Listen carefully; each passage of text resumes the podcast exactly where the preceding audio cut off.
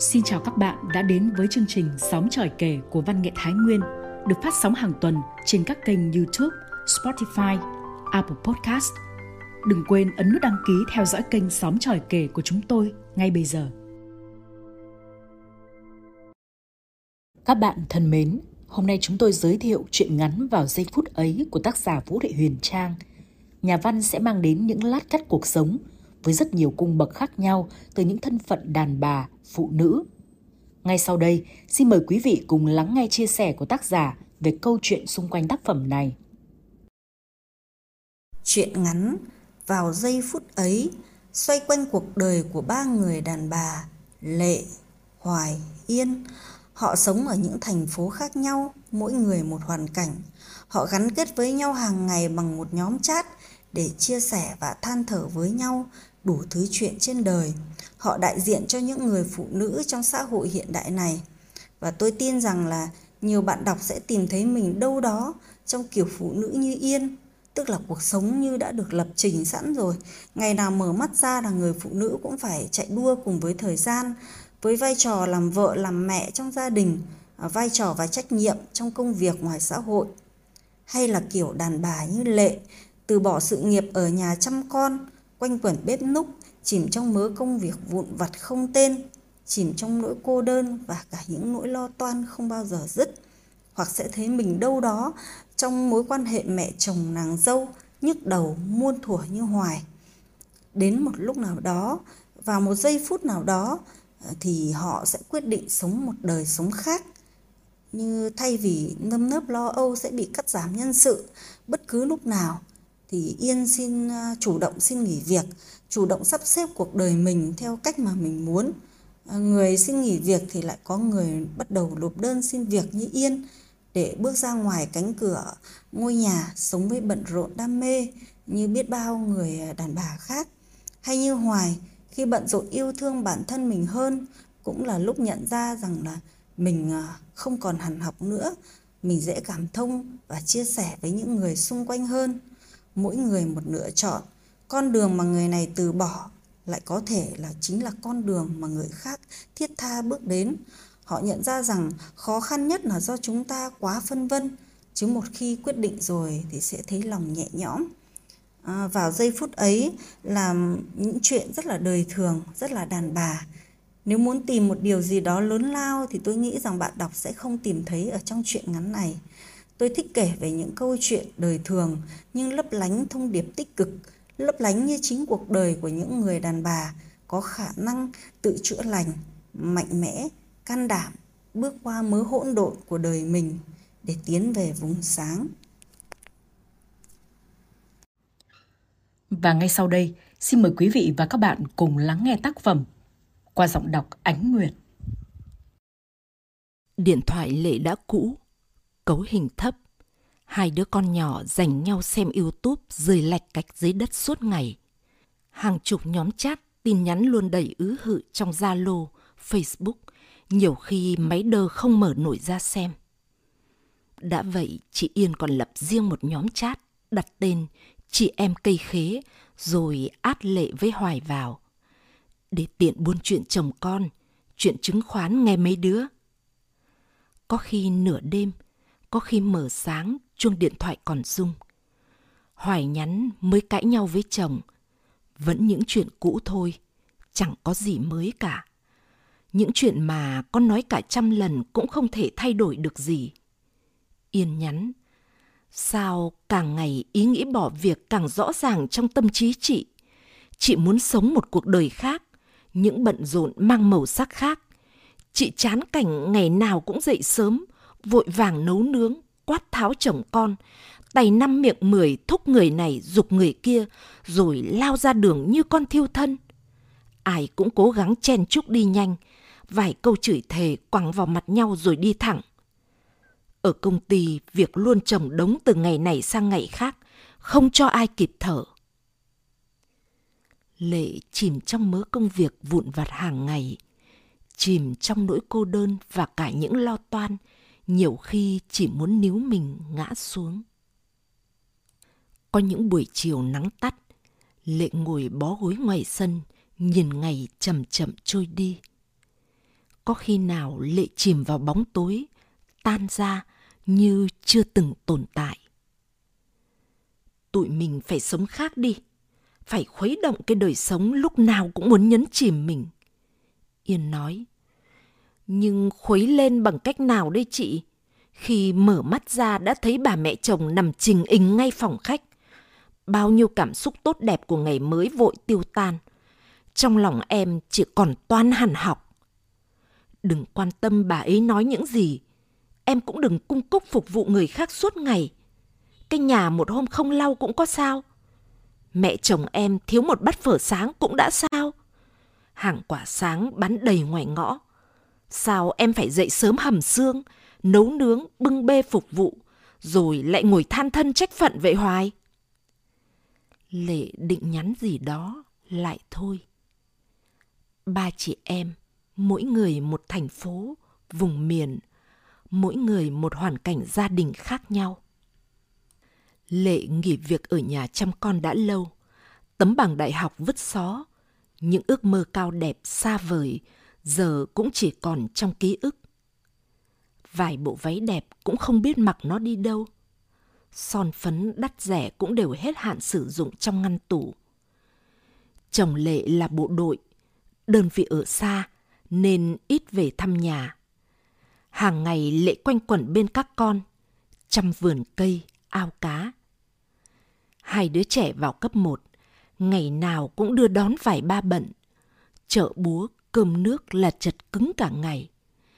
Thêm vài lời thất hứa của chồng, những cuối tuần trôi đi trong mỏi mòn chờ đợi. Lệ nhận ra niềm vui của mình ký gửi vào người khác. Chị Yên dư giả nhất, làm trong một công ty viễn thông lớn đã gần 20 năm. Đã vậy, chị còn khôn khéo kiếm thêm thu nhập ở ngoài bằng đủ thứ nghề. Chị thuộc tuyết phụ nữ năng động, giỏi giang, thứ gì cũng dám làm. ấy vậy mà chuyện bỏ việc cũng khiến chị băn khoăn cả năm nay. Chả gì thì thời buổi người khôn của khó, kiếm được công việc ổn định trong một tập đoàn lớn cũng đâu có dễ. Chỉ có chị mới biết, mọi thứ đã khác xưa. Lương thấp hơn so với công sức bỏ ra. Tập đoàn làm ăn kém đi, nhiều bộ phận phải tinh giảm bớt. Anh em nhân viên trong công ty cả năm nay vừa làm vừa nhấp nhổm, không biết số phận mình sẽ ra sao. Sẽ bị chuyển về bộ phận nào? Hay lại lọt vào danh sách nghỉ hưu sớm? Yên đã chán những nơm nớp lo toan ấy. Chị muốn vuột thoát ra khỏi nó để chủ động bắt đầu một hành trình mới. Hoài làm bán thời gian cho một công ty nội thất. Suốt hai năm dịch, Hoài chủ yếu làm việc online, chỉ thỉnh thoảng mới phải đến công ty. Chồng Hoài là dân công trình, quanh năm ngược xuôi từ Bắc vào Nam, chẳng mấy khi thấy ló mặt ở nhà. Để mặc Hoài với hai đứa nhỏ và bà mẹ chồng đã đến tuổi kêu ca, than thở suốt ngày. Nhà không rộng, nên suốt mùa dịch, từng ấy con người va nhau trong những tủn mụn, vụn vặt mỗi ngày. Tiếng ho đờm của mẹ chồng cũng khiến Hoài khó chịu. Có những ngày Hoài gọi chỉ để kể chuyện mình dậy sớm, nấu phở bưng tận miệng mẹ chồng. Mẹ chồng ăn hết không còn thứ gì, nhưng hôm nào cũng có cớ để chê. Nước dùng nhạt, hơi nhiều thịt, giá có thêm mấy cái rau thơm. Bát ăn xong cũng chẳng buồn nhấc chân dọn vào bồn rửa bát, để mặc Hoài phải bưng đi rửa. Mẹ chồng Hoài chẳng có bệnh gì nhưng tháng nào cũng đòi đi viện khám. Mất cả đống tiền chứ đâu ít. Thuốc bổ đủ loại, món ngon không thiếu thứ gì mà dánh cái là ra ban công ngồi nói xấu con dâu với nhà hàng xóm. Những chuyện như thế, Lệ nghe còn phát chán, huống gì chồng Hoài. Vài tin nhắn gửi đi không hồi đáp cũng là điều dễ hiểu. Chuyện đàn bà Câu ấy thốt ra từ miệng chồng thường khiến Hoài phát điên. Chị Yên bảo, Ờ thì đúng là chuyện của đàn bà con gì. Nhìn em chị như thấy mình cũng mười mấy năm về trước. Lúc mới sinh đứa đầu lòng, chị ở nhà chăm con nhỏ suốt gần hai năm trời. hàng ngày ra đụng vào chạm với nhà chồng, xảy ra bao nhiêu chuyện. Sau này khi đi làm trở lại, mình bận rộn đủ thứ, chẳng hơi sức đâu mà để tâm chuyện khác. Chị thấy cuộc sống cũng vì thế mà nhẹ nhàng hơn. Nhưng chị đâu ở hoàn cảnh như em. Em lấy mẹ chồng chứ không phải lấy chồng. Vì mẹ chồng gặp mỗi ngày, còn chồng thì quanh năm mất hút. Chồng em con một, việc sống chung với mẹ chồng là điều không thể thay đổi được. Hay em thử kiếm việc gì đó khiến mình phải bận tâm? Một thú vui phù phiếm nào cũng được, miễn là không còn thời gian để ý đến mẹ chồng mình. Phù phiếm ư? Hoài không rảnh để nghĩ đến những thứ phù phiếm ngoài kia. Hoài bị mắc cạn trong sự tự ti khi cân nặng ngày càng tăng. Mắc cạn trong nỗi buồn mất mẹ. Cha đi bước nữa, nhà cửa ở quê đều đã bán đi. Có những đêm ngồi một mình trên sân thượng, Hoài khóc nức nở vì nghĩ mình không còn nơi nào khác để về vào những lúc yếu lòng.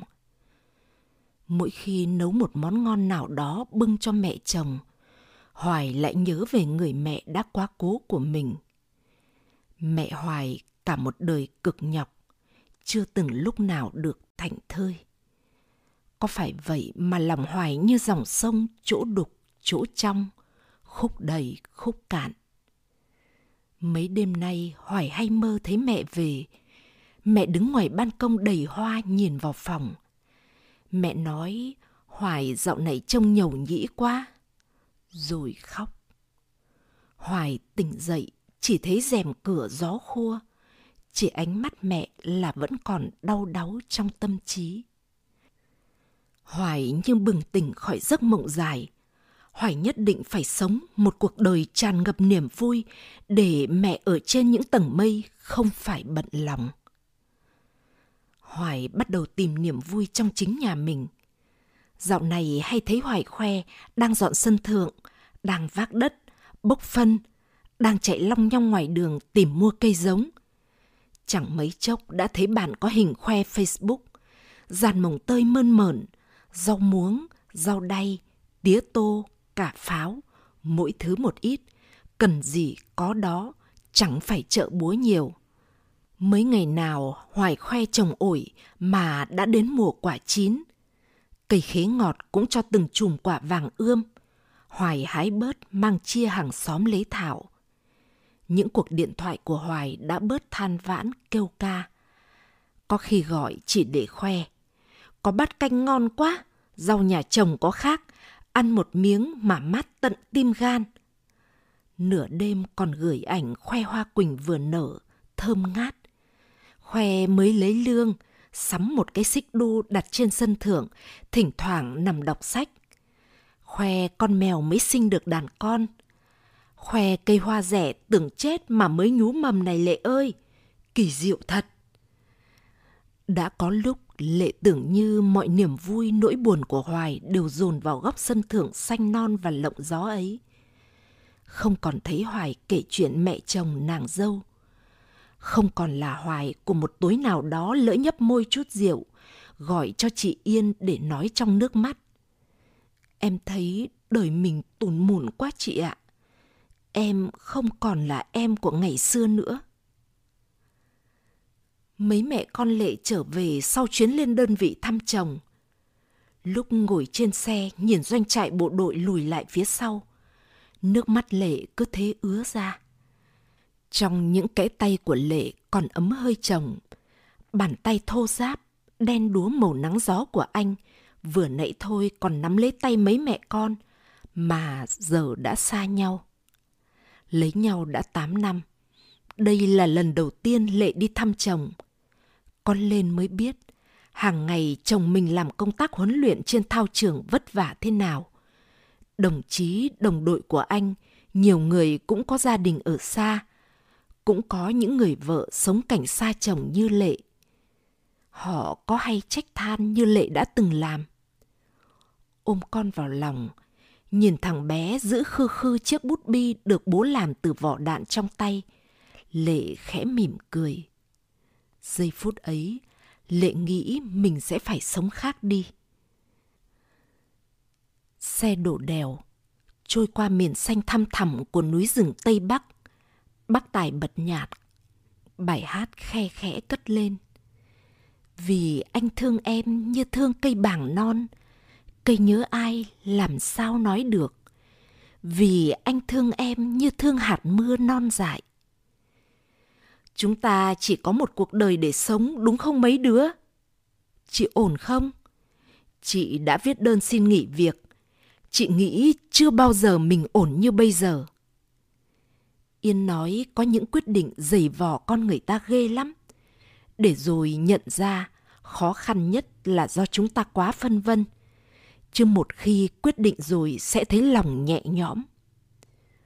Buổi sáng đầu tiên làm người thất nghiệp, chị Yên vui lắm. Nằm lười thêm một chút trên giường, lắng nghe tiếng gió lao sao ngoài cửa sổ. Chị nhận ra ở phố cũng có tiếng chim hót líu lo, hệt như ở quê nhà.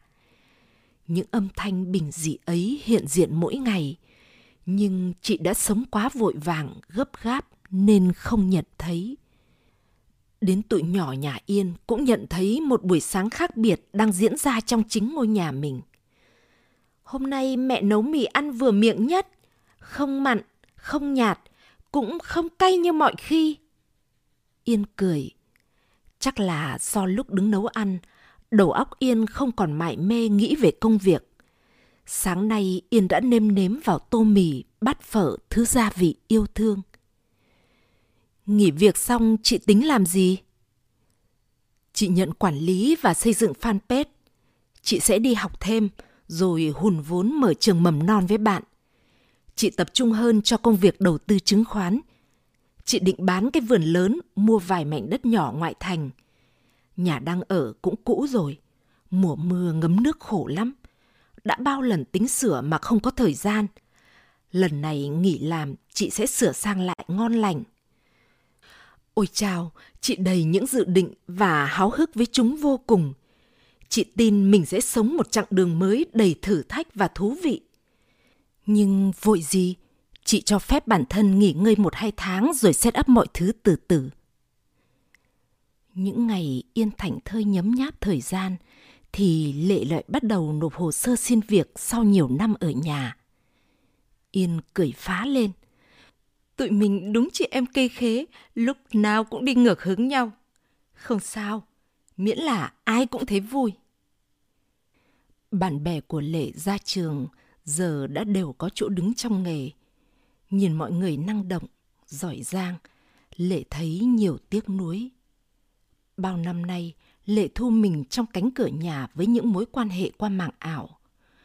Có những ngày Lệ chìm nghỉm trong vài nhóm chat, tếu táo với người này, than thở với người kia để quên đi nỗi cô đơn trong quãng thời gian nuôi con nhỏ. Nhưng rồi Lệ nhận ra, các con lớn dần lên cũng là lúc chúng sẽ dần rời xa vòng tay mẹ. Đến một lứa tuổi nào đó, tụi nhỏ chỉ đặt một chân ở trong nhà, một chân lúc nào cũng ngoài bậc cửa. Lệ không muốn mình bị bỏ lại trong căn nhà này. Lệ muốn được đi làm trở lại để có cơ hội gặp gỡ mọi người, thoát khỏi khoảng không gian chật hẹp và những mối quan hệ ảo trên nhóm chat. Lệ sẽ sống thật cởi mở, vui vẻ để chồng yên tâm công tác. Nơi làm việc của em thế nào? Có ổn không? Em làm việc trong thư viện của một trường cấp 2 gần nhà chị ạ. Tuy lương thấp nhưng công việc khá nhàn. Em đang ngồi nhìn ra ngoài sân trường đầy nắng, thấy mọi thứ tươi mới biết bao. Hôm nay em mặc chiếc váy mà chị tặng, tô thỏi son mới chồng đặt mua. Giờ thì em làm việc đây Yên ạ. Yên ngả người ra sau ghế, tận hưởng một bản nhạc không lời trong lúc chờ thợ tới bàn bạc việc sửa nhà. Căn nhà này đã tạm bỡ quá lâu, giờ đến lúc Yên biến nó thành một không gian khác. Trên sân thượng cũng sẽ có thêm một phòng trà chuyên để đón tiếp bạn bè tới chơi. Hoặc những buổi tối mát trời, mấy mẹ con sẽ tự pha đồ uống, đàn hát, vẽ tranh. Lâu lắm rồi Yên không vẽ. Có đôi lúc trong giấc mơ hỗn độn của mình, chị ngửi thấy mùi sơn dầu. hương của những bông hoa nở trên tấm vải toan. Đó là mùi hương của cảm xúc thăng hoa, của những rung động tinh tế nhất trong lòng chị. Chị muốn vẽ trở lại, vẽ trong lúc nghe tiếng con gái tập đàn. Chị sẽ trồng thêm vài khóm hoa, lúc rảnh cũng sẽ tìm niềm vui trong màu xanh cây cối giống hoài. Yên đã đi qua cái thời chờ đợi những phép màu, đi qua ảo vọng về một người nào đó sẽ mang đến hạnh phúc cho mình. Đến một ngày, tụi Yên nhận ra, chỉ khi mình đứng dậy, rũ sạch những ủ ê mệt mỏi để bước dứt khoát về phía trước, thì khi ấy một vùng trời mới sẽ mở ra. Hoài dạo này bận lắm, nên nhóm chat chị em cây khế đều hưu hẳn. Lệ gọi, thấy Hoài mồ hôi mướt mải khoe. Tớ đang tập thể dục giảm cân đây, tớ nhất định phải lấy lại vóc dáng ngày xưa. Để quyến rũ chồng à? Không, tớ đẹp để tớ vui chứ chẳng vì điều gì khác cả. À, mà mẹ chồng tớ về quê mấy hôm nay. Ồ, chắc là cậu đang vui lắm nhỉ? Cứ tưởng thế mà lại không phải thế cậu ạ. Bà về tự nhiên thấy nhà trống trải quá. Nhìn đâu cũng thấy bóng dáng bà. Tự nhiên lại thấy thương. Sau này mình về già có khi cũng lẩm cẩm và đôi khi phiền phức. Liệu tôi có từng quá đáng không? Thế lần này bà về quê lâu không? Thì về dỗ rồi ở chơi ít ngày. Nhà ở quê để lâu không người ở cũng bắt đầu sập sệ. Nãy gọi về thấy bà đang lủi thủi nấu cơm. Tự nhiên thấy thương thương. Lệ định nói với bạn vài câu gì đó, nhưng tiếng trống trường đã vang lên. Nhìn lũ trò nhỏ chạy ùa ra cổng trường tìm bóng dáng người thân đang đứng đợi. Lệ nhớ ra cũng đã đến giờ đón con. Dọn gọn lại những cuốn sách, Lệ khóa cửa thư viện, kết thúc một ngày làm việc. Chẳng hiểu sao lúc quay lưng bước đi, Lệ mừng tượng ra những nhân vật trong cuốn sách mình đọc dở đang khúc khích cười. Lệ mong đến sáng mai sẽ gặp lại thế giới trong trang sách mở ra, gặp lại nhân vật mà mình đã chót thương, gặp lại khoảng trời lấp lánh qua con chữ. Chiều nay, Lệ bỗng thấy lòng mình xôn xao như gió hạ. Các bạn thân mến, chương trình đọc truyện của chúng tôi xin tạm dừng tại đây. Hẹn gặp lại các bạn vào chương trình sau. Tạm biệt và thân ái.